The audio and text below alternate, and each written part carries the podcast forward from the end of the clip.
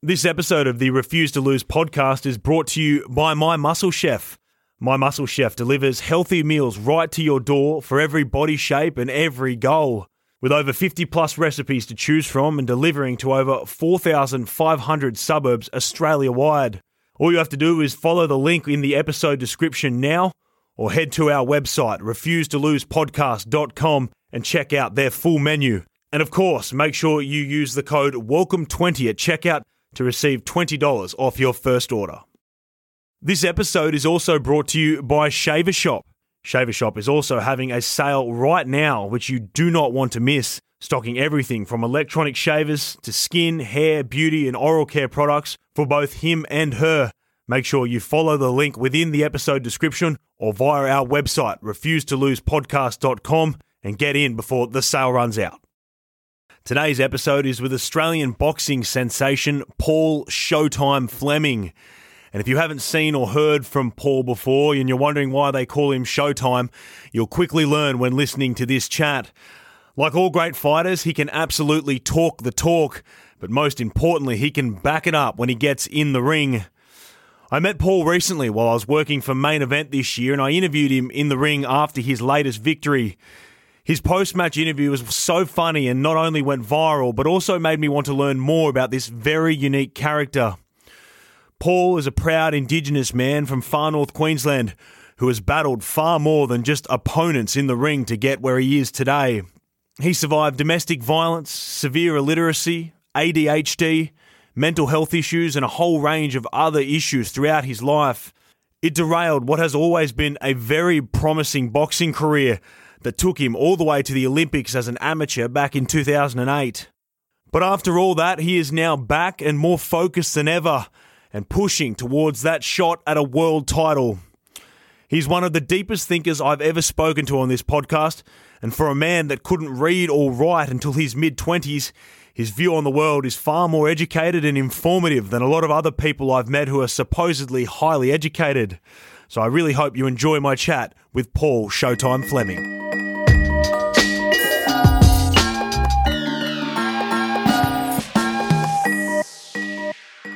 Paul Showtime Fleming, welcome to the Refuse to Lose podcast, brother. Thanks for coming on. Thanks for having me out here in uh, your local community of Penrith. Yeah, thank you. here. Thanks for coming out. Thanks for the feed as well. Yeah, yeah, we had a bit of a, a Nando's feed and a little Yeah, bit of le- no, no forks or knives too. All fingers, all fingers. it was yeah, awesome. true, uh, true blackfella style. you That's know? it, eh? That's it. And the uh, the last time uh, we spoke was actually at your last fight uh, on the undercard of Tim Tszyu. You fought uh, a guy named Tyson Lantry. You won comfortably, and then I was in the ring with you afterwards. And, and this is what you said to me. Take a listen.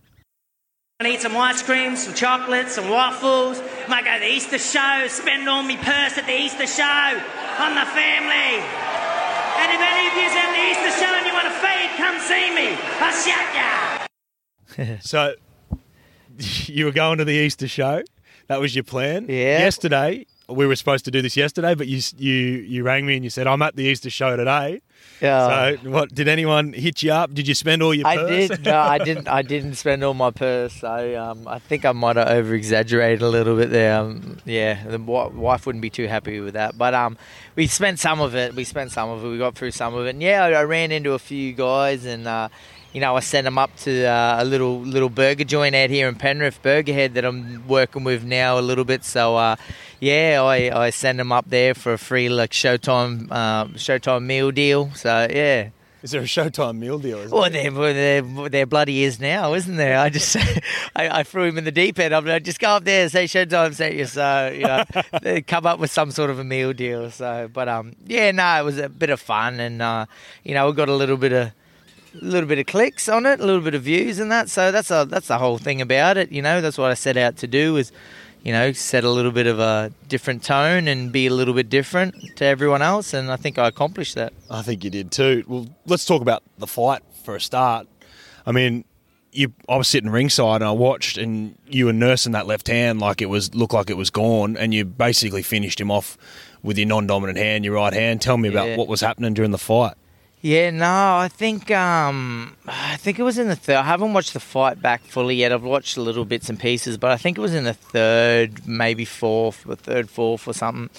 um, I, I threw a left and he kind of dipped out the way and I hit with my you know my pinky and my ring finger on the side of the head and you know any boxing uh, any boxer out there anyone that's throwing a punch knows the hitting the hard part of the head with them two floating knuckles isn't the best uh, not always the best outcome and yeah for a few rounds it was really sore and you know I guess um, I was still throwing it at times, but then I went more lead hand dominant, which is never a bad thing, you know, to, to get that lead hand working and that. So, but um, I managed to get the job done and uh, get him out of there and look good doing it. So yeah, it was, it was good. How's the hand now?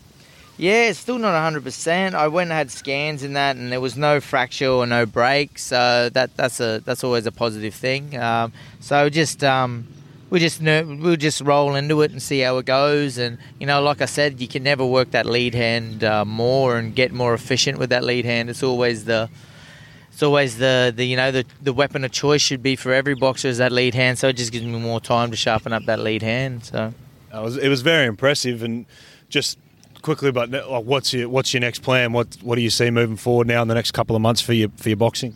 Um, been talking to my team, uh, the Dreamtime Fighters, and Jared, my main my main. Uh, I guess you'd call him the captain. He does he does everything, uh, training and you know getting the fights and lining them up. So he's the he's the captain of the Dreamtime machine. And uh, yeah, me and Jared had a talk. We're starting back this week, and um, you know, start rolling back into it, and we're looking to go in June, July, and then and then another one at the end of the year. So, yeah, there'll be four fights within a year. So that's that's that's a lot more active than I've been in the last fair few years. So pretty happy with that. Yeah, I want to get into your boxing career a little bit later, and and your kind of your career so far and what your ambitions are moving forward. But I, we like to start with a bit of fun on this podcast. Yeah, like yeah to, here we go. Uh, get into some random questions. Okay, here we go off the top, if you could fight in one fight in history, what fight would it be? And it's not you. You get to replace one of the fighters and be one of those fighters. Oh.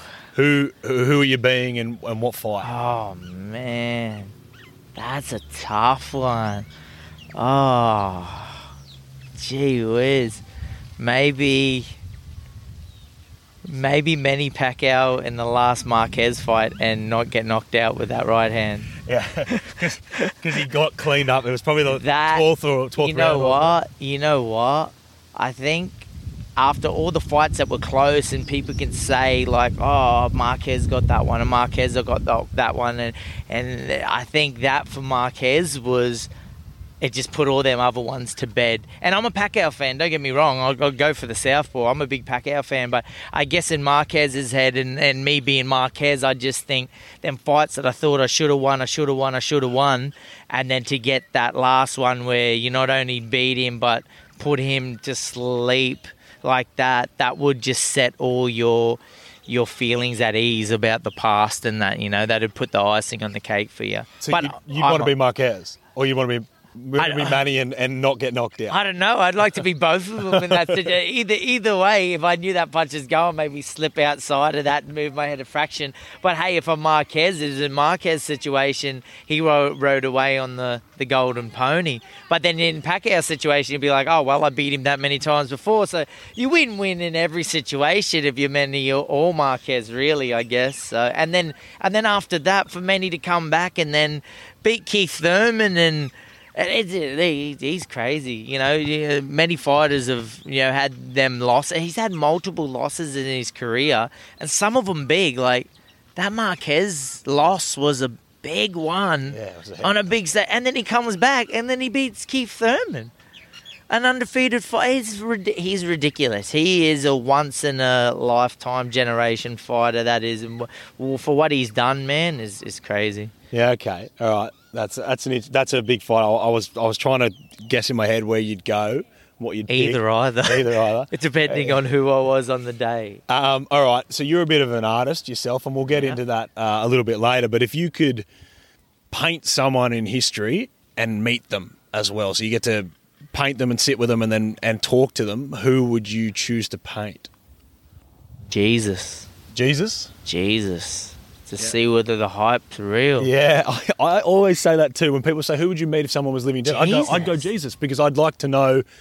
Is I it got real? so many questions. Yeah, is so, it real? Is it real? Is this? Are you? Are we? is this it? Is we the is there a one creator that created everything and are you his son? That'd be a question. Because right now I wouldn't say I'm religious. I'm not religious. I'm not not an atheist. I'm kind of a spiritualist. I kind of I kind of think that there's something out there other than this and I'd like to just to, I'd like to know my face says that there is, but I'd like to know with a hundred percent that there was something and what that something was.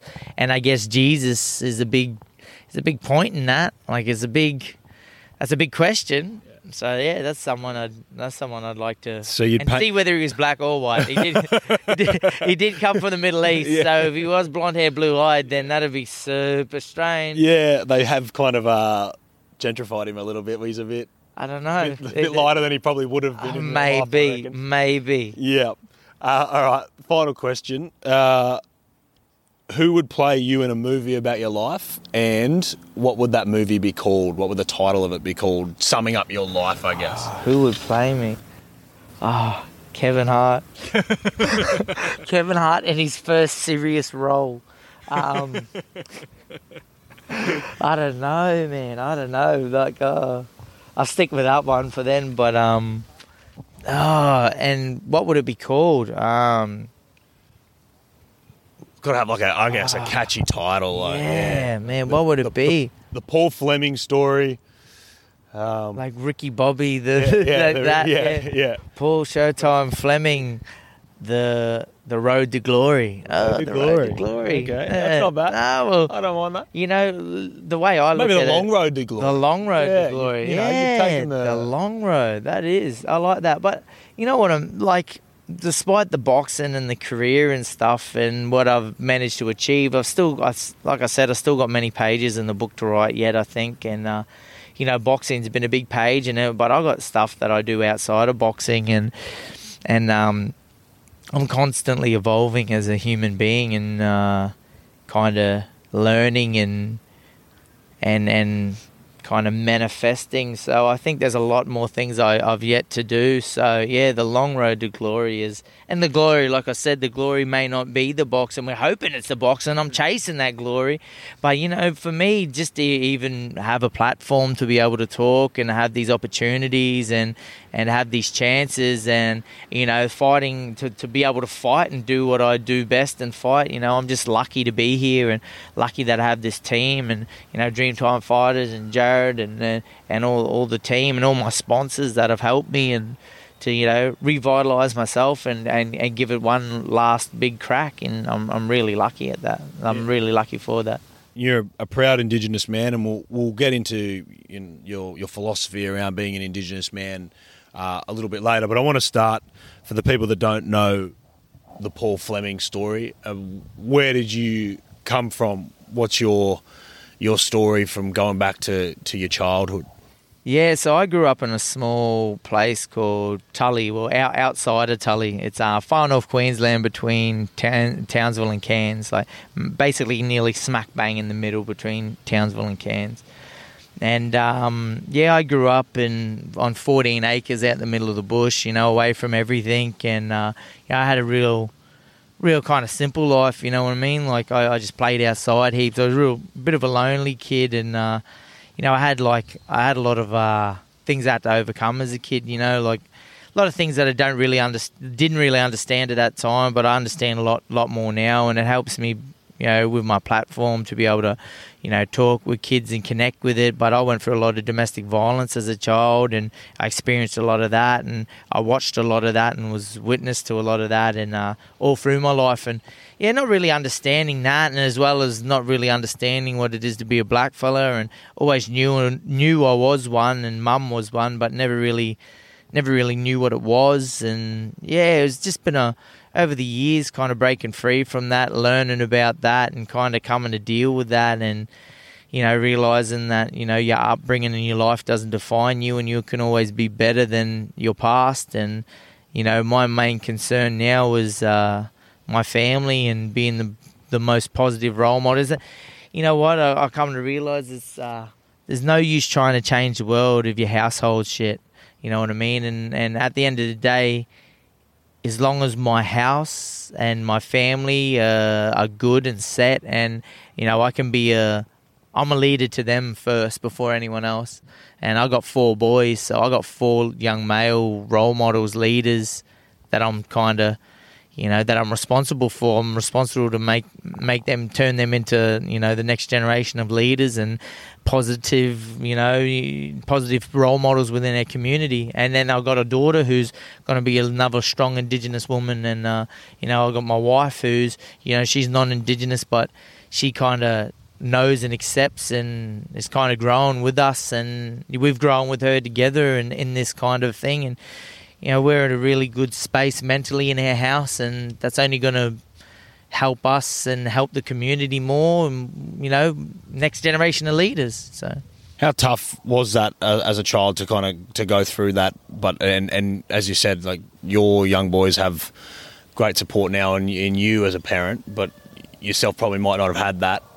How tough was it to learn and, and, and, and see the world like that when you don't really understand it? Well, that's the thing. You don't really understand it. So I didn't. I didn't really understand what I was, what I was going through and what I was witnessing and what I was seeing. Like I didn't really, I didn't really know because you never know what it's like behind other people's doors. And when you're a young child that's only really experienced what you've experienced in your household, you kind of think that maybe that's normality. Maybe that's just like you know, there's different levels. I, I, I used to think there was different levels of it, but it was just normality until I went over my friend's house and seen how his mum and dad interacted, and his family interacted, and I was like, whoa! And I felt really strange and alienated in the situation, and I was like, whoa, this is super strange. And then I kind of realized like, wow, them families that you see on movies and stuff, and you can actually have a family like that and then, you know, as I got older, I started kind of sticking up for my mum a lot more. And then me and my father started clashing a lot more. And, you know, I kind of got out of there when I was 16. And lucky I had boxing to escape from. And that's why I'm so thankful for it because if I didn't have boxing, I would have had nowhere to escape to. I would have kind of been trapped in that situation. But because I had boxing, and um, I was able to go and pursue that. And you got to realize, like, a lot of people don't know. I was illiterate until I was in my 20s. I couldn't read. I never passed a grade in my life.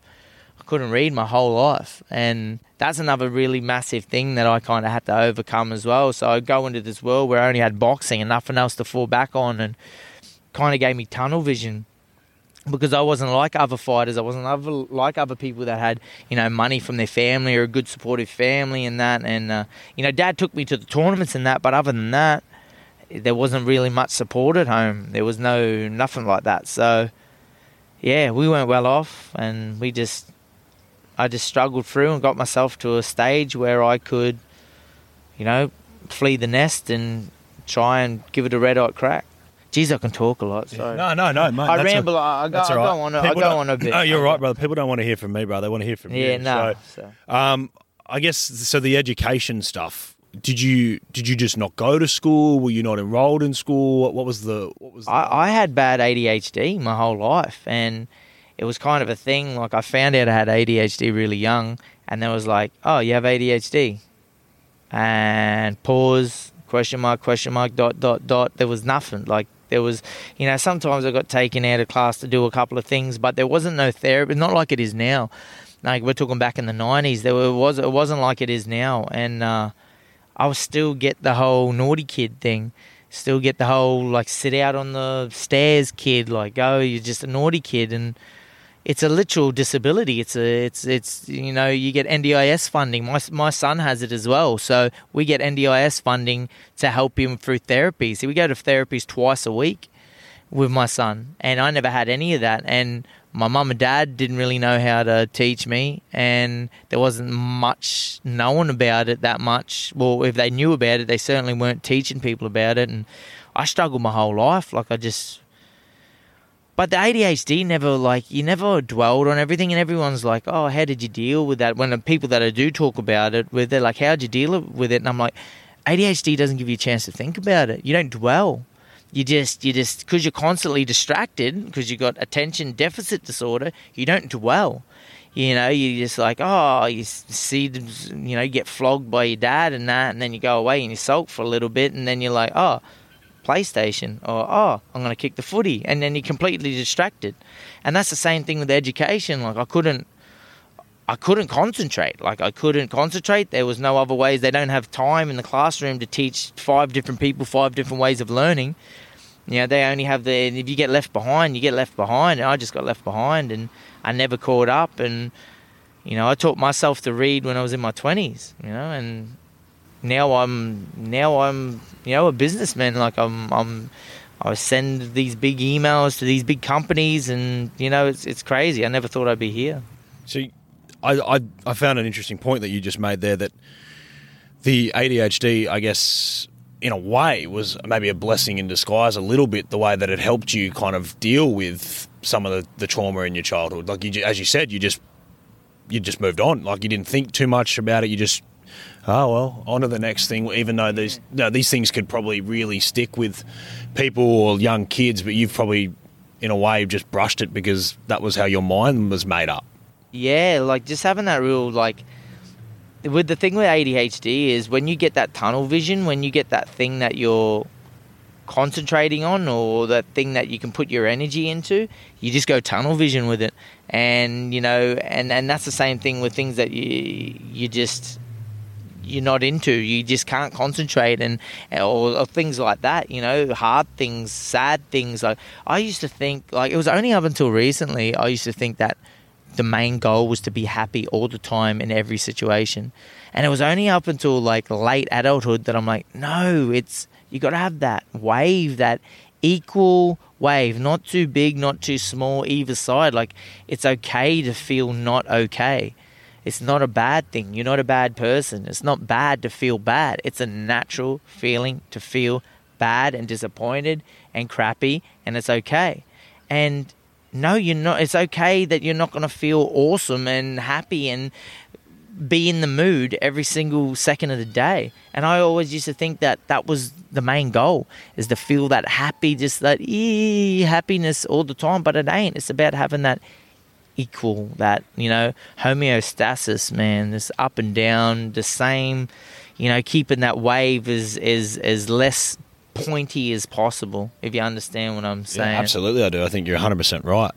Have you got a uh, a psychologist degree or something? oh man, like I've gone through I've gone through a lot over the last two years, man. A lot of growth and and a lot of um, understanding. And my wife suffers with. Um, we just found out after 12 years my wife suffers with a chronic illness. She's got lyme disease and, and, and dealing with that with five kids and and not knowing what that is to now be told that and all the struggling we went through for 12 years. And then you know everyone's everyone's got their own their own kind of uh, skeletons their own issues. Everyone's got their own issues in in everyday life. And you know it's just about trying to balance them as much as possible and be there for your family and that. And yeah it's been a tough it's been a tough couple of years of growth and learning as a as becoming a man. I don't think i've you know what? I think i'm more of the man now than i was when i was 20s, mid 20s, late 20s. I think that 30 mark is just it's just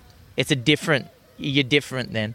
You know, you think you're a man when you turn 18. You're so not a man when you turn 18. You are so so not a man when you're 18. Legally and and, and legally paperwork wise, you're a man. But you're not you're not a you're not a man until you're uh, until you've gone through them things. 18 year old doesn't make you a man. I guess you probably had to be, but right, like you, you had to be. You said you left home at sixteen. You know, things with your father or your family maybe got physical. You're suggesting like you had to grow up pretty quick. Yeah, I did. I did, and I think I think you take on the responsibilities of a of an adult when you're 18, but I don't. I really don't think you really know the full impact you have at 18 on your life and how you can really mess it up. I don't think you really understand at 18 years old. Like things like even small things like if you never had the education on it, your credit history. I, I ruined my credit history when I was little. I'm, I'm when I was younger. I'm and I said little. I was 18, but when I was younger, I ruined my credit history. I'm I'm I'm nearly got it back to where you know they'll start loaning me money again now, and I'm 30. But you know, not having that education about it. And that's something small. That's something small. Like, I can fix that up. What about the things that you can't fix up? That you're given, like, if you're not living at home and you're an 18 year, 18 years old and you're given these responsibilities and you don't fully understand or you can't fully comprehend these responsibilities that you're given at 18 years old, I really don't think you do. I really honestly don't think you do. When did you start educating yourself? Uh, probably when I was about 21, I started taking a little bit more seriously, like my reading and, and kind of understanding of things and my kind of broadening my information sort of that that I was that I was exposing myself to. Like I started doing that a lot more when I was uh, 21, and then I didn't get my learners until I was like 25, 24, 25, because that's when I could fully. I, I went about three or four times when I was younger, failed every time, and because I couldn't understand what I was reading. But I, like, when I was, you know, 24, I kind of really got into reading and watching things a lot more because I, I struggle reading, but um, I started watching information things a lot more, and then I started reading about the things that I wanted to know about and and uh, spell predict on the phone. You know, when you spell predict on your phone, you know, when you go to type something and it'll spell the word out for you. Yeah. Well, if you don't spell it close enough to the word, it won't even recognize it. Yeah. So then I used to just have to delete letters back and then reshuffle them like, oh, if it's not an E, it might be an I because that's e, uh, e, uh, and I used to just change things around until it recognized it. I'm like, oh, that's how you spell different, or that's how you spell achieve, or whatever it was, and yeah, that's how I learned. And now, so you just taught yourself this stuff. Yeah, man, I taught myself this stuff because. You know, when you get to a certain age of not being able to read, uh, not being able to read, it's it's embarrassing, man. It's it's a hard thing. It's a hard thing to have to deal with, like not understanding things, asking for help all the time. Like, you know, you feel like feel like you like you feel almost feel like you have a disability. You feel like you've lost an arm, or you know you're blind in one eye because it's it's uh, things are hard. You know you can't understand things. You can't fill out paperwork properly. You can't like you know when you're filling out something. I remember when I to used to have to put in my you know name, address, and all that stuff in at the ho- the doctors or something. It used to take me so long. Like I used to be like 10 minutes writing out all my stuff because it, would just be a struggle, a hassle for me.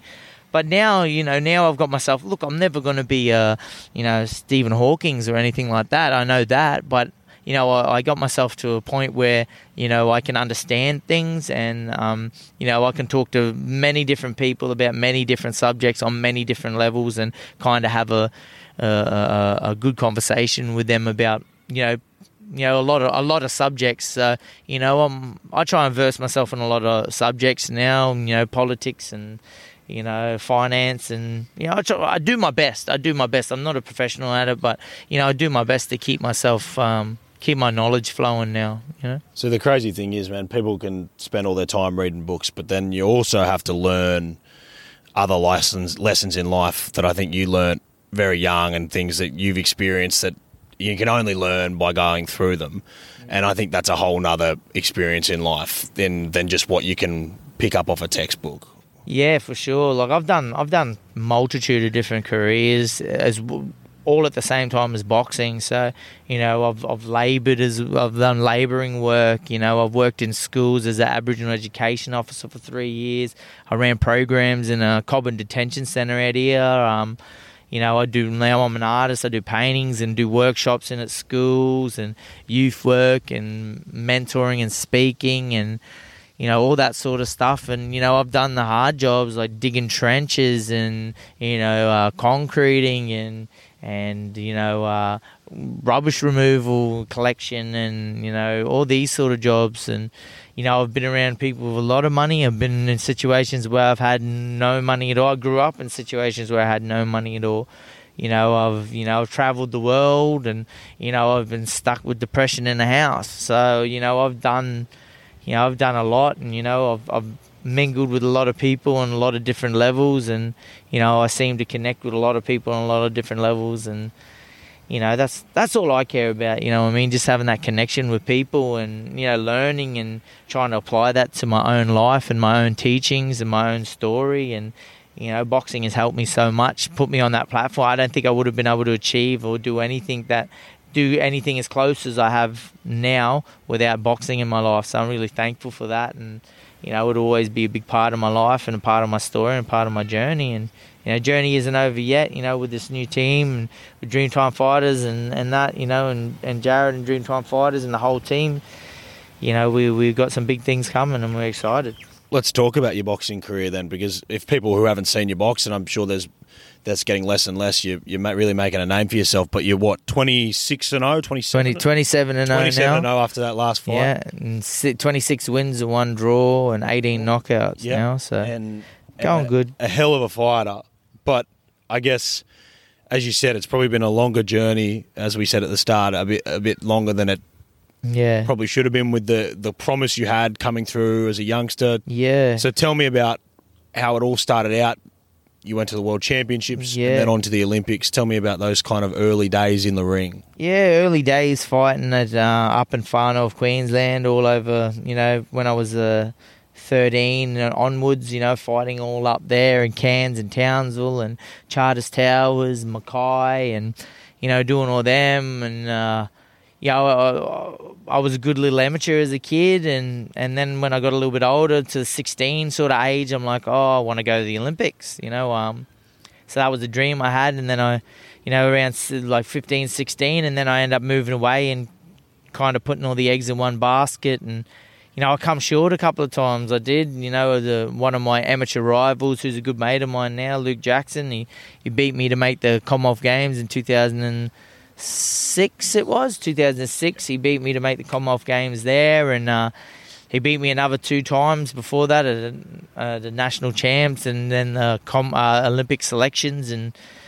and then uh, you know I ended up getting through as the B side and then fighting Jacko in the finals and at over at Oceanas and I come away with a victory there and made the 2008 Olympics and um, yeah just got to travel all over the world and fight some of the top guys and uh, experienced that and been around that. I see a lot of people forget that, you know, they talk about fighting on the big stages and that. Like, I was fighting international since I was like 17, 18 years old. You know, I was fighting over like Tyson Fury. Was at the, at the World Juniors when I fought over in Morocco, and so was Lomachenko. Wow. Like, and, and then a couple of other guys that have become world champs in from America. I can't. Their names are uh, off the top of my head. Um, he was a middleweight champ or super middleweight champ just recently, but I've, I forgot his name. But um, yeah, he there was a few guys, and you know I was James DeGale was over there, all the Billy Joe Saunders, all these guys. Like I, you know, I, I was out partying with them guys. So I've been around these these top, top guys and seen them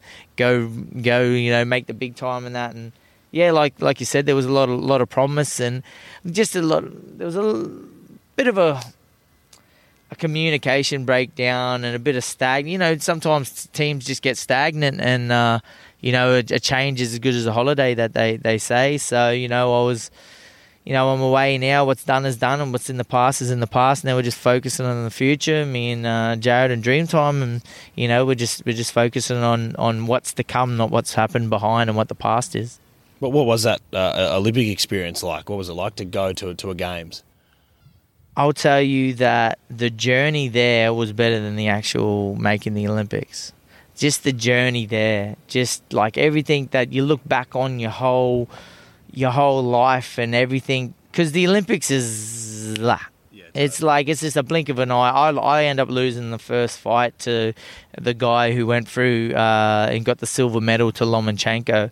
So um, you know, I was up, and there was a close fight with him. So I was up there. I was one of the best, you know, top guys up there. You know, I, I could have, if the draw went a little bit different, and, and if things went a little bit different, I could have medaled easy. Um, but it's just how it goes. It's just how it goes, and, and that's it. But you know, it was over really quick for me, and it was a really tough country to go to. China, like no, like no one understands a word of English. It was just, it was just really, it was really difficult. The people weren't really as as, as inviting as other countries I'd been to. So, yeah, it just to me, the road getting there, everything I'd overcome in my life and everything, all the sacrifices and, you know, losing three times and getting that last one and making it and, you know, doing so well overseas beforehand. Like, I, I won a couple of tournaments overseas beforehand and, and you know, I, I went in the Olympics with real good positivity in that and, you know, just, just missed the mark. But, yeah, just that whole, that whole journey was better than the actual Olympics. But the food was good over the Olympics. That was good. Yeah, yeah I imagine the food would have been good, and the the, the time uh, outside of the actual events probably was a good time as well. But um, you are, as you I mentioned at the start, an artist, and you're still associated with the Olympics in this time around uh, Yeah. Tokyo 2021 now coming up, and tell me about the design that you've put together for uh, an indigenous artwork you did that's on the on the training kit, I believe. yeah, yeah. Um, yeah, I was lucky enough to be. Uh, I'm, I'm, I'm a part of the Indigenous Advisory Committee with Patrick Johnson and Nova Peris and um, and a few other top guys. I'm, I can't. I'm going to remember uh, Vander-Kuyp and uh, Brad Hall and a there's a few, very a heap of them on there. So um, I'm part of that. Um, that advisory committee and then you know it, it come up with the chance to do something that was going to be on the towels only. And then because the olympics got delayed they kind of pushed it through to being on the uniform. And uh, yeah i'm just really lucky. It was it's a the the piece kind of is about um everyone's individual journey to the olympics. You know i did the green and gold colors because that's our colors you know we're famous for them colors and uh yeah, it's just like a meeting place, which was the Olympics, and then all the people, everyone that's helped you on your journey, and then there's footsteps leading to that center place, and uh, yeah, th- that was my sort of take on it. You know, everyone has their own journey, their own story, their own, you know, their own. Um, road to getting to the Olympics and it's just celebrating everyone's road, you know, black, white, whatever you are, you know, whatever sexuality, whatever color, whatever race, whatever you believe in religion, we all had that common goal, which was the Olympics, and you know, we all had a path, and you know, paying respect to it. Yeah, that's unreal that they'll that'll be on the on the jerseys this year, on the on the uniforms, so people can see that when the Aussies are representing our country. I think it's it, it's like 50, what's it called, fifty two.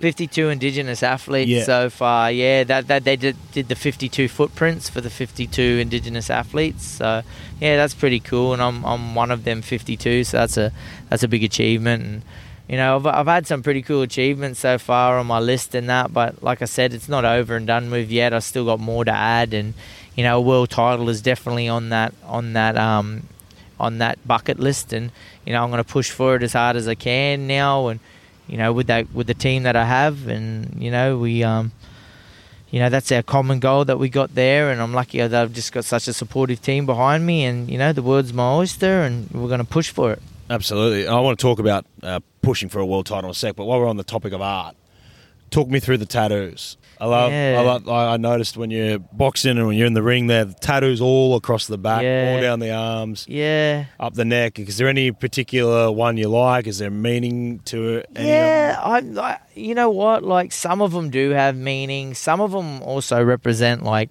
you know, they take you back to a time that you may like. You remember a, the the year or the time frame where you got that tattoo and what your mindset was around when you got that tattoo and you know what it kind of you know maybe it doesn't represent anything f- like by looking at it but to you it can represent a time. And, and it's mm, honestly it doesn't matter what they represent to anyone else. You don't get tattoos for well me personally i don't get tattoos for anyone else. So i get them for myself and and you know i, I like them and I haven't got tattooed for a long time. I keep having kids, and they're way too expensive. So they're way more expensive than tattoos. But you know, I've been meaning to go down to see my sponsor in uh, in Melbourne, Oculus Tattoos, and go down and get some tattoos from them guys. But just about finding the time and that. But yeah, I want to get some reworked and some changed and that. It's like you know, maybe some lays and reworked, and that'll just over the top of them. And you know, that's the thing when you when you when you got a house, you can do renos in your house and knock down a wall and that. But when it's your skin, it costs a little bit more and it hurts a little bit more too. So, yeah. You mentioned the kids. Uh, You've got five. Are you done or what? Yeah, I think I'm done now. Unless we have an oopsie, then unless we have an oopsie baby, I think I'm done. But if the oopsie baby isn't a girl, then I don't know what I'll do. I'll, Mate, 5 I'll boys. That's cry. a lot. four boys, one Four- girl. yeah, but if you had boys. one more boy, oh, you- five oh, bo- yeah, oh, yeah, yeah. nah, man, four boys. Listen, two boys was enough, you know. And then we, me and the wife, were like, oh, we'll go again, and we'll hopefully get a girl. And then we got a boy, and I'm like, oh no, we got th- we got three boys now and one girl. I never wanted that. And then we're like, oh, we'll go again, and we'll, there's no way we can get four boys in a row. And then she jinxed us, and I got another boy, but he's super cute, so I'll keep him. He is cute. I just He's thought, yeah, he's a, he's sitting in his high chair there. Nah, he's he's he's proper cute. They all I love my kids and that. I'd, I'd never change it for the world. Would I've liked another girl in there somewhere? Bloody oath, I would have. But you know that's the way the cookie crumbles, and I, I believe I'm a strong believer in everything's meant to be how it's meant to be, and you know you you can you can sway the pendulum e- either way with your energy in this world. But you know I was meant to have four boys, and I was meant to have them for a reason, and maybe that reason is to breed four strong warrior leaders for the next generation. So, you know, that's what I'm setting out to do is is is, is um, you know, turn these young men into strong leaders. And this young woman, she's already a strong leader. She scares me most of the time. like she, she's so like in a good way scares me. Sometimes, you know, she's very quick with her responses and knowing what she likes, and and I kind of jump at it like. Kind of go to jump at it sometimes to squash it, but I'm like, what do you expect? You know, you're raising a strong, young, articulate woman. Like, she knows what she wants, and you know that's what you're doing. You, you you're raising her for that that way to be strong and and to know what she wants from a young age, and you know, so she she's able to relay that very well. I tell you that. So you know, I'm I'm proud of who she is, and I'm proud of my boys and where they are, and you know they're really good kind kids and got big hearts so that's all i care about. There's a few things a few kick up the bums here and there but you know all in good all in good measure and trying to teach them to be you know the best men that they can be and best adults they can be and best women they can be. And yeah learning from mine and my wife's mistakes and our our past and our you know trying to make a strong happy family. No, well said, brother. And I think you know you should be proud of that, and that's that's all that matters. If your kids grow up kind, what more can you do? Um, Yeah. But I, you, you you said before world title, uh, Yep. and moving forward with your career now, how like you're what? How old are you now? 30, 33 33. i just turned 33 april 3rd me and my daughter's birthday so- 33. So Yeah. I guess what some people will say is, oh, has he left his run too late to, to have a crack? Your thoughts on that and why you think you can still push into that, that world title? I think age is just a number. Like people like to put a put a number on it, but you look at people like I know I know I'm picking like a one off thing, but look at Bernard Hopkins. You know, he fought up until he was close to 50, didn't he? 40, 48 or 49 or something like that. Like, you know, when I'm only you're saying that 33, like last fight I was in the best shape of my life, Me- mentally and physically. I was in the best shape of my life at 33. I had I had uh, there was one stage yeah I was 3.8% body fat. You know, through my camp multiple times, and I and, I, and there's a few guys fighters I, I, I sent my me standing on the scales at four percent body fat on the scales, and a few guys can uh, can can back me up with that because I sent it to them, and that's me at 33 years old. Like, and I, like I said, I'm a strong believer in everything happens for a reason. Then maybe I wasn't ready at 23, 24, 25, 26, 27. uh, Maybe I wasn't ready at that age. Maybe I'm ready now when I'm meant to be ready. And um, yeah, that's how I'm looking at it. I'm, you know, I live a clean, healthy life. I don't mind a bit of junk food and a bit of chocolate here and there and that, but you know, I don't go out partying. Uh, I, I don't. I don't go out drinking. I don't do any sort of that stuff. I just, I, I, I live for my family. I train. I live a healthy life.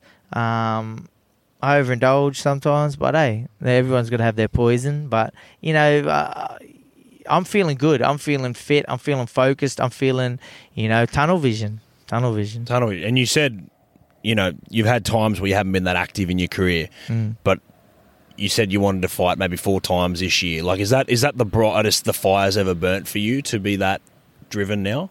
I think in a long time. I think when I had that that when it when you don't have five kids and when you're only worrying about yourself and when you when you can be selfish and you know treat everyone like shit and and have no worries about it just because you're a selfish athlete, you know you always got that a little bit more of that fire. But um, it's back. It's back 100%. It's a different fire, but it's a fire of you know the sacrifice that my family's gone through. I've got to make that pay off now.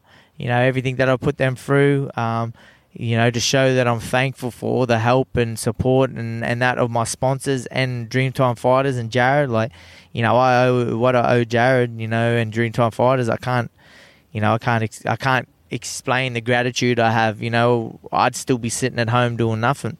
And uh, I'm re- really thankful for that, and I always will be. And uh, yeah, just you know, I got something to prove for myself, and you know, like I say, a lot of the times I feel like I carry, I, I live my life like I carry my ancestors and my family on my shoulders, and everything I do is to, you know, is to prove that, you know, I'm not going to be another statistic. I'm not going to be another number. I'm not going to be another, you know, juvenile or you know, an adult domestic violence. Like I'm not going to be another thing of that. My my family sacrificed too much, and my ancestors and their and my people, the, my indigenous people, literally died and fought for hundreds of years for me to even have the ability to to get on the TV and fight and do a shake leg and say a funny quote and, and, and to get people liking me on Facebook and buying my merch, like, you know, buying some shirts of me. You know what I mean? I, if a few things went differently, we may not be in this situation that we're in now. You know, and that's all attributed to everyone that fought so hard for us to even call ourselves and have pride in calling ourselves Aboriginal. And uh, so I carry that in everything I do and everything that I try and do and, and try and be that positive that positive role model and try and break that stigma and yeah. Let's let's talk about the, your Indigenous heritage, and I myself, obviously, a proud Indigenous man. But first, I want to uh, talk about the your walk to the ring. Yep. If anyone's seen it and they haven't seen it, go and just YouTube Paul Yeah. Fleming uh, two. ring walk. There's two now. There's two. Yeah, No, there's two. yeah. So you, I think is the first time you rolled it out was at, at Bankwest. Yeah, uh, yeah. For the uh, when you fought uh, Bruno. Bruno Yep. Yeah, that was on the Mark Hunt, Mark Paul Hunt, Paul Gallen, Gallen, and yep. then Tim Tszyu versus the New Dennis Zealand. Oh, no, no, the uh, New Zealand guy. Yeah, Bowyn Morgan. Yeah, Bowyn yep, Morgan, yeah, Morgan. yeah. And then and then uh, uh, recently against uh, Tim Tszyu versus Dennis Hogan. But tell me about the walk to the ring. If anyone's seen it, you come out with the Indigenous dances. Yeah, you're shaking the first leg. one, It's- yeah. and I think you even had young Indigenous kids there with yeah, you the, the, the in Newcastle. one, yeah, yeah, the second they were from Clontarf up there. Yeah, so yeah, yeah. they come out and walked us out, and you know the fir- the first one was a big like. I don't know. A lot of people, uh, so many people. I think it, it's got a few million views on it, and uh, I think that's going to be a really cool point where people are going to look back in in in and follow like look at look back in history at at times where things have stood out and I think that's a big thing that stands out and you know and it's not just about you know it's not just about empowering indigenous people it's about empowering Australians as well and and making them feel part of it and and I, I couldn't tell you how many non-indigenous people have messaged me saying how good that is and how good it was and how amazing it was and how and that's what I'm trying to do is to to form unity. Like I, I love how New Zealand do it. How New Zealand do it with the Maori people is the creme de la creme. That's the top of the top. And all I'd like to see is us get to that level where we're we're, we're celebrating Indigenous people, Indigenous cultures, um, and it's just it's just an integrated part of Australian society. And you know that's what I try and do with my walks and and and you know get the conversation started. You know, getting getting everyone talking about it, going, oh, that was really good. And I'm a real appro- approachable dude. Like, you know, I talk and you know I'm, I'm confident, but confident but not overly cocky. And um and um you know, I kind of look at it like this. You know, we focus too much of the negative things in the past. You're never going to change people's opinions with negative and just throwing negativity up in people's faces. You know, I, I whenever I talk or whenever I do something, I, I make it a point to let people know about these issues that may not know about it. But my main thing is not to focus on that. My main thing is to focus on the positivity around myself and what I'm trying to do and, and, and the positive message, you know, look, we do have these problems, we do have these issues, but, you know, we can overcome them. I know a lot of people that have overcome them. And for me just to be here and not be, you know, a drug addict or dead or, you know, in in, in and out of jail is just a credit to to that story as well that you can come from a pretty crap situation and and hey you may not have a million dollars and a big Rolls Royce and a house but just being here and and being a successful integrated part of society is is is a big uh, a big achievement for some people. Tell me about that advocacy then. You you say you're all about the positivity and I think that's really unique especially in the way that you're brought up. I mean you're a fighter. Like you, Yeah. you're you're designed by your very nature is to attack and come Yeah. forward and but then you're so placid in the way that you approach how you I guess battle with people outside of the ring like if you're trying Yeah. to change someone's mind your, your first approach isn't oh I'll, I'll knock you out with a metaphorical punch or I'm going to get angry Yeah. it's to go calm I, I find that quite contradicting Well, you know what? It's never always been like that. You know, if you go back on some of my listen, some of my, you know, when the memories come up on Facebook, I swear, if you go back on a few of them, you'll see a lot of, a lot of points where I was uh, approached situations a lot different than I do now, and that's a form of growth. You know what I mean? That's a form of growing and learning and. You know, talking, man, talking to people. I've talked to a lot of people. I've, I've talked to a lot of people on my side, a lot of people on the other side, a lot of people in the middle. A lot of people don't really know where to stand on this subject, and a lot of. And it's that this is just one subject. You know, this is a subject that affects us here in Australia. But there's a there's a. I talk about. I talk to a lot of people about a lot of different subjects, socially, environmentally, uh, like religiously, all all different categories all worldwide about everything and uh, i think that's how you get that sort of that grounding sort of thing that realize like hey you know you have an issue here but on the whole scheme of things you know there's a lot of people with a lot of issues and a lot of people in a lot of lot, lot of worse situations than i than i'm in now you know what i mean? And uh it kind of brings you down to earth and kind of brings me a lot of grounding and um yeah, I've learned a lot. I've learned a lot over the past few years about myself, and since that, that's that thirty, man. That thirty was the big, thirty was the big changing point for me, man. I, I went for a lot of things. I faced a lot of demons, man. I went deep on a lot of things. I went to the, I went to the edge of the darkness. I seen the devil. when you say that what do you what do you mean like what what pushed you to that point just a lot of things come down in my like a lot, lot of things. I, you got to realize I've had a I've had a goal and a focus ever since I was like a 13 years old. It was wake up, train, box, train box, train box, and then I got older. Feed myself, train box, work, train box, feed myself, train box, box, box, box, trains box. So that's all it's ever been is make sure I'm living, train, and fight. And then I come to a stage where I wasn't doing that. And I come from a stage where I wasn't working much at the time. And then, you know, I come to stage where I've got five, four kids, well, now five kids, and then no family. Like, we get no help. We get no days away. We get no grandparents or anything coming and taking the kids and while we do stuff. Like, it's just me and my wife. And then, you know, you, you add all that in with, like, you know, me going through a big, like, 30 big mental health change. Like, 30 hit me like a ton of bricks, man. Like, I never had mental health.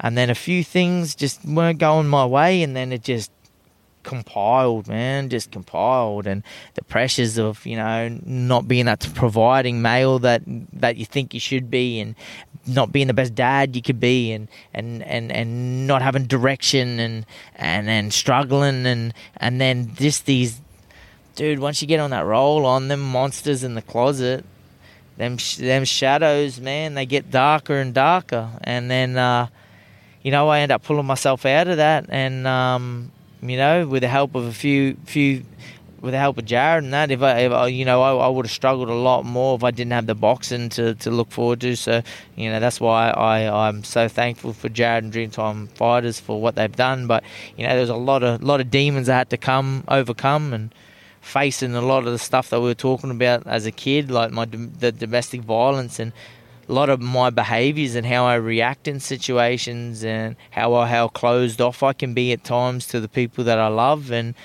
and all these realizing like you ain't all that in a bag of chips and you know you say you fight for your family and and if your family ain't happy at home and if you ain't like you know for instance the training camp that just went and it didn't it went great. The training camp went great but you know i i could have I could have made the home environment a little bit better. And then this this time is a big a big thing that I'm trying to do within my camps is you know happy at home, happy in the camp, and happy fight happy. You're happy everywhere. So got to make the home environment a little bit more happier. And listen, if I can if I can teach myself to read and achieve what I've achieved, that's nothing. So yeah, it's just a, just just growth, man. Just uh, it's all it is is growth did you get professional help with that, or was it just about conversations that you would have and, and uh, opening up more? Nah, I didn't get professional help. I'm just, uh, I feel a lot of times that I'm, I feel like I'm an alien a lot of times. Like there's no one. I just feel so unique that there's no one that thinks like me. There's no one on the level that I'm on. I'm just. It's great. It's I'm telling you, it's crazy in this head, man. This head goes at a million miles an hour, and it's only at this later age that I'm realizing about how I'm realizing how crazy my head was as a kid, and how crazy my head was as a teenager, and how crazy my head was as an early twenties, and and that. And anyone that's known me through them periods will listen. Anyone that's known me through them periods of my life, from birth to now, will tell you that I'm I'm full on. Like I'm a full on dude, and and that's another thing too. Like you know, realizing that you don't have to please everyone. Realizing that you're not everyone's cup of tea. That's a big thing that I realized, dude. Like uh, man, I'm not my wife's cup of tea a lot of the times, and and she loves me, and we got five kids, and I'm like, you can't expect everyone to like you. You can't even expect that. You know, you, me myself, there's people that I don't vibe with, and I'm okay with it, but I'm not okay with their with people not vibing with me. And that's a big realization that I had to come up with like, hey, dude, you're full on. You can't handle yourself sometimes. Like, there's going to be times where people ain't going to handle you, and, and that's okay. And yeah, it's it's man, it's growth, dude. It's growth and being open to growth. That's the that's that's the big thing that I tell people. You got to be open, man. Like that's that saved my life. Is being open, being open to to being wrong, being open to know that you know you you're not right all the time you know. Being open to realizing that people have different upbringings and lives and situations and feelings and they're going to be they're to have different they're going to come to different conclusions to to you and that's perfectly fine and okay. And that's a big thing that I've come to realize in my later age to be okay with things. Was there I mean, it sounds like you've just had this epiphany of life and everything's kind of clicked for you. But like, was this all something that happened overnight, or like, you know, how did this all just click for you at thirty?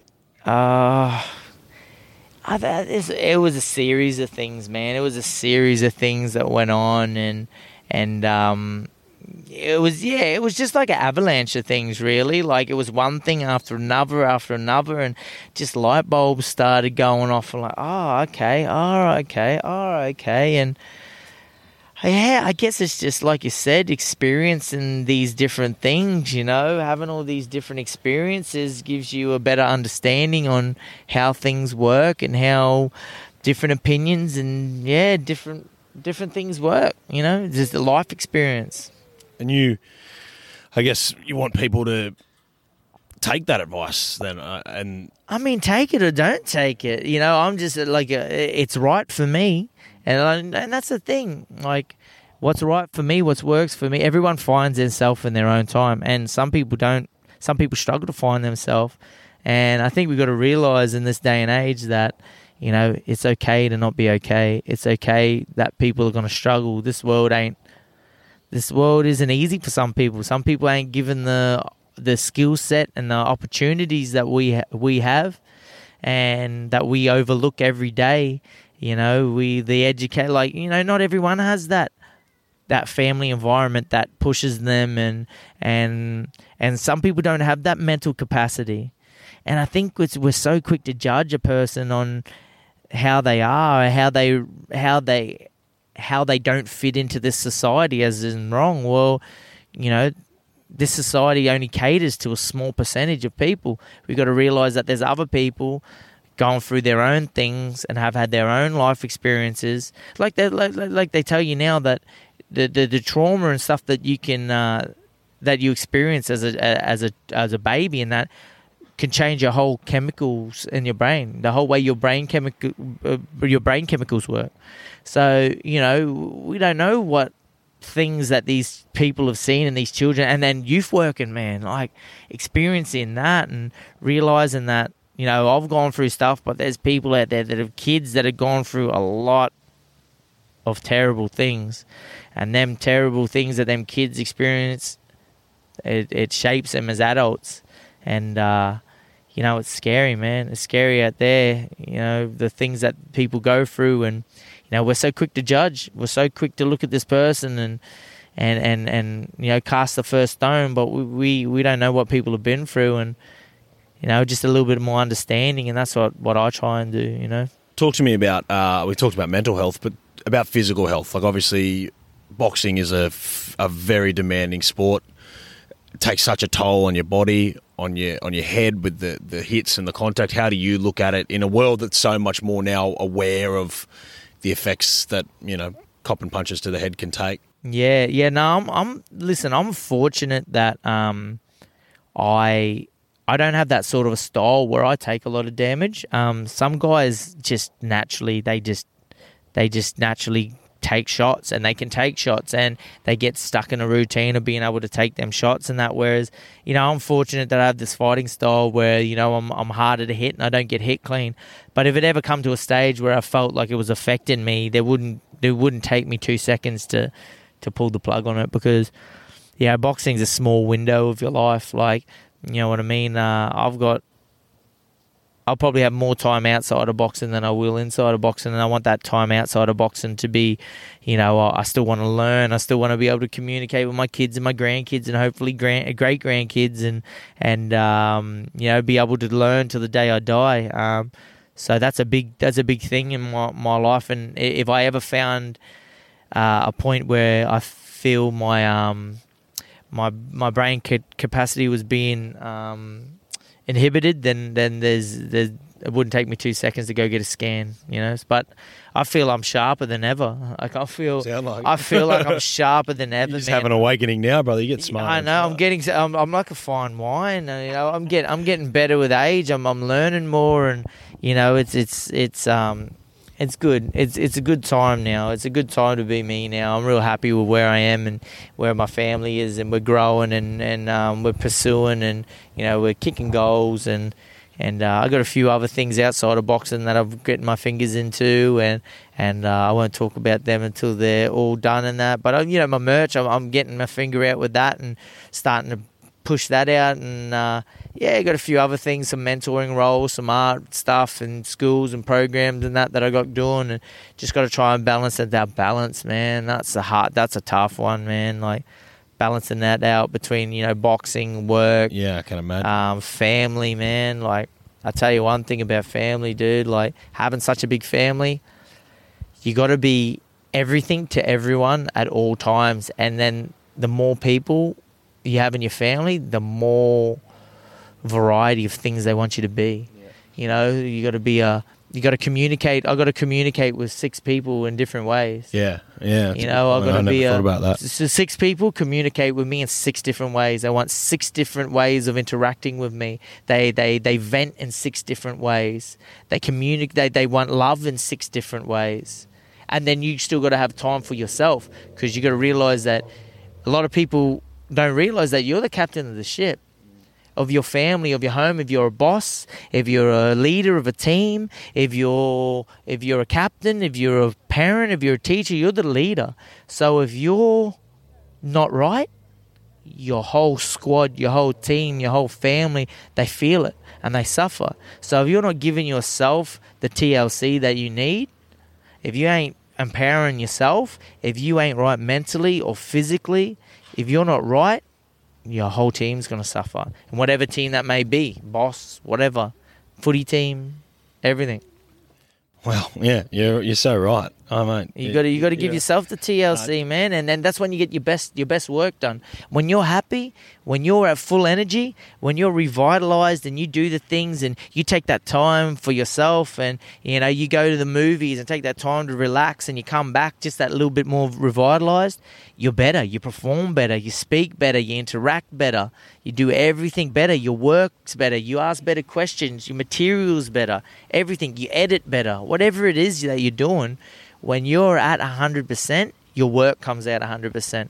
And a lot of people put themselves on the back burner to their work. Oh, I got to get this done. I got to get this done. You- You're putting out shit quality because you're not putting yourself first. Absolutely. You're not being the best dad you can be because you're not. You, you haven't put yourself first in this situation for two seconds.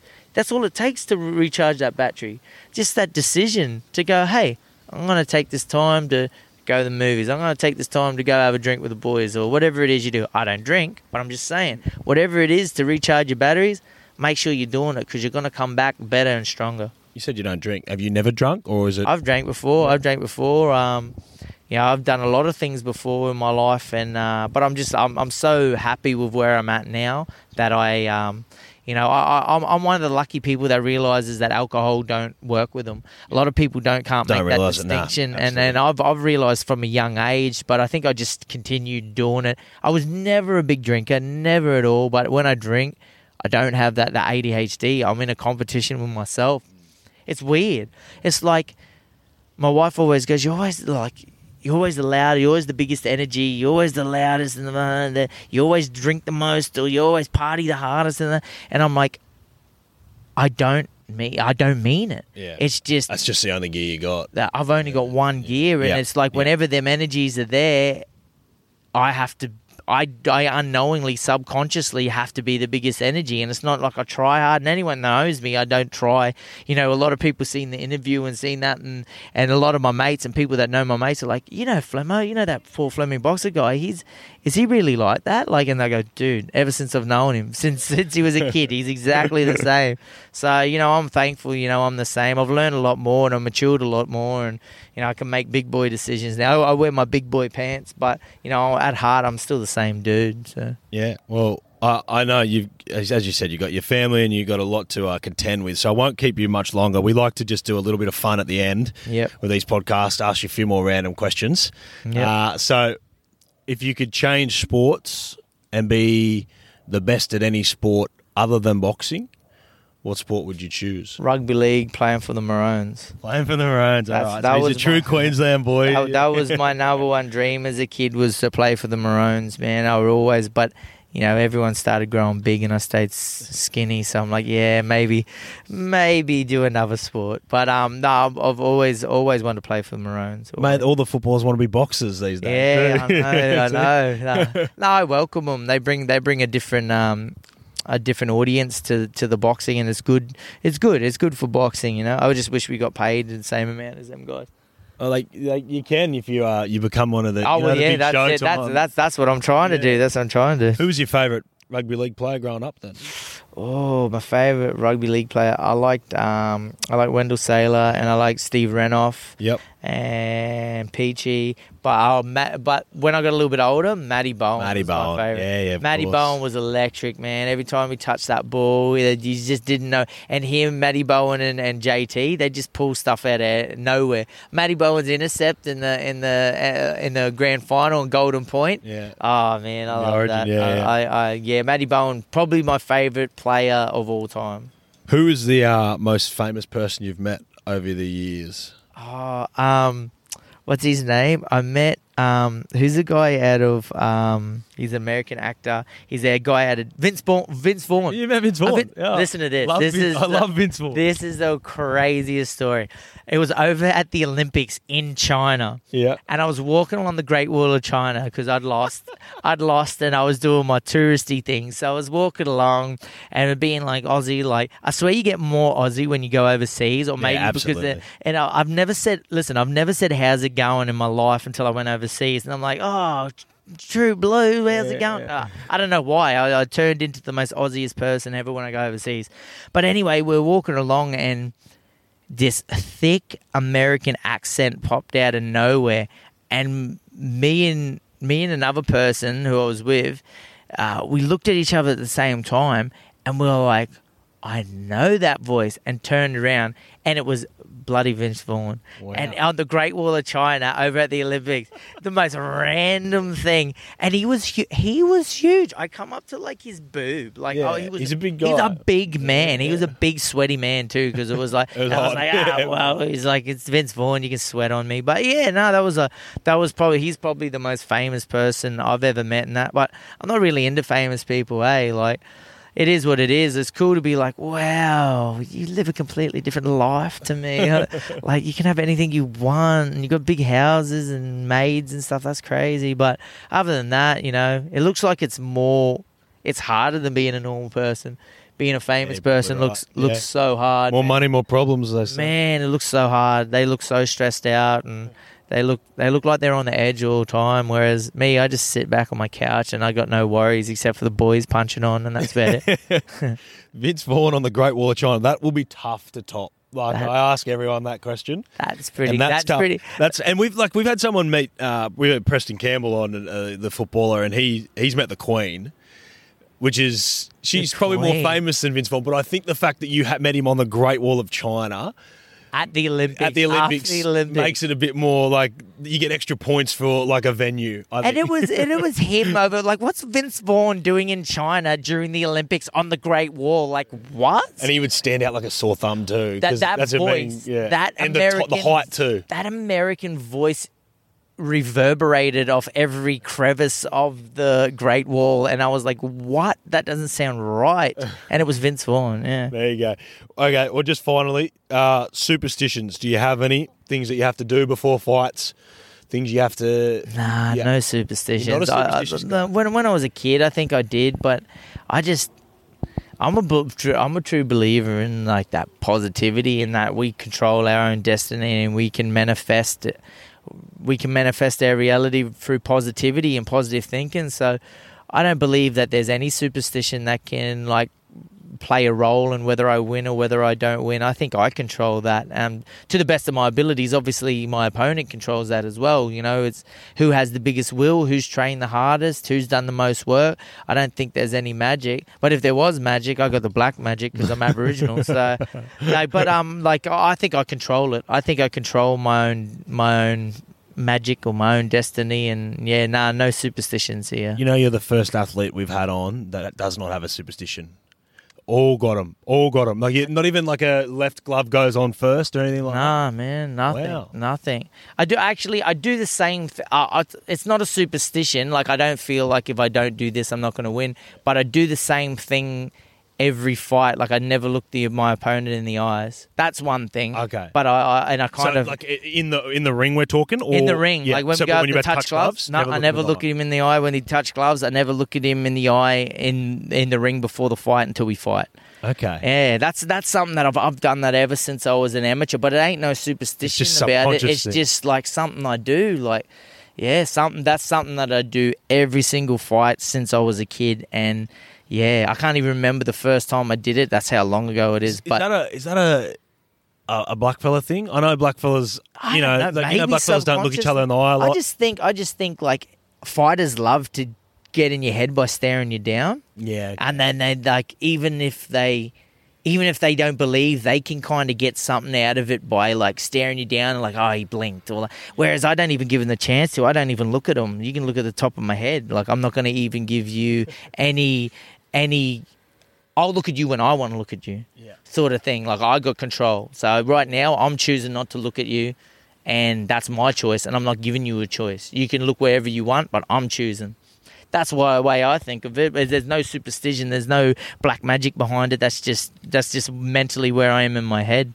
But yeah, There you go. Well, Paul Showtime Fleming, we look forward to uh, seeing who you don't look in the eye next, who you're up against next, and back. Love to see you back in the ring. Hopefully, uh, I'm in there afterwards chatting to you after another victory, and appreciate it, get mate. to see another one of those dances. Yeah, love the, thank love the dance after the last Thank, one. thank you very much, and I uh, appreciate you making the trip out here and uh, out to out to Penrith. It's what a cracker day it Yeah, is, too. day If you had West. listen, if you had visuals out here, it's like a, and even the temperature. How's the temperature? It's like warm, but got that little bit in the air which cools you off. It's a beautiful sunny day. yeah, we're out here in the park having a chat and spending some good times, spreading some good vibes, and you know, yeah, look forward to for you to all seeing me and send me your messages and send me your support and Yeah. you know I'll try and reply to everyone that I possibly can and I always do and if you if you if you got the spare coin cop some merch from the from my uh, from my Instagram Paul Showtime Paul Yeah, Showtime Where do you Fleming get the stuff from? yeah, yeah, man. That's uh, that's my that's my page, and uh, you can get all the links on there. And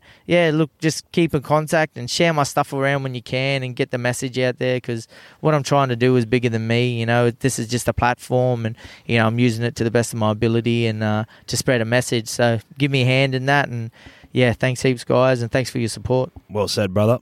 Thanks for coming on. Thank you. Take care. Thanks for listening, guys. We've got plenty more episodes coming your way very soon. Don't forget to follow the Refuse to Lose podcast on Facebook, Instagram, and Twitter. We look forward to talking to you again soon.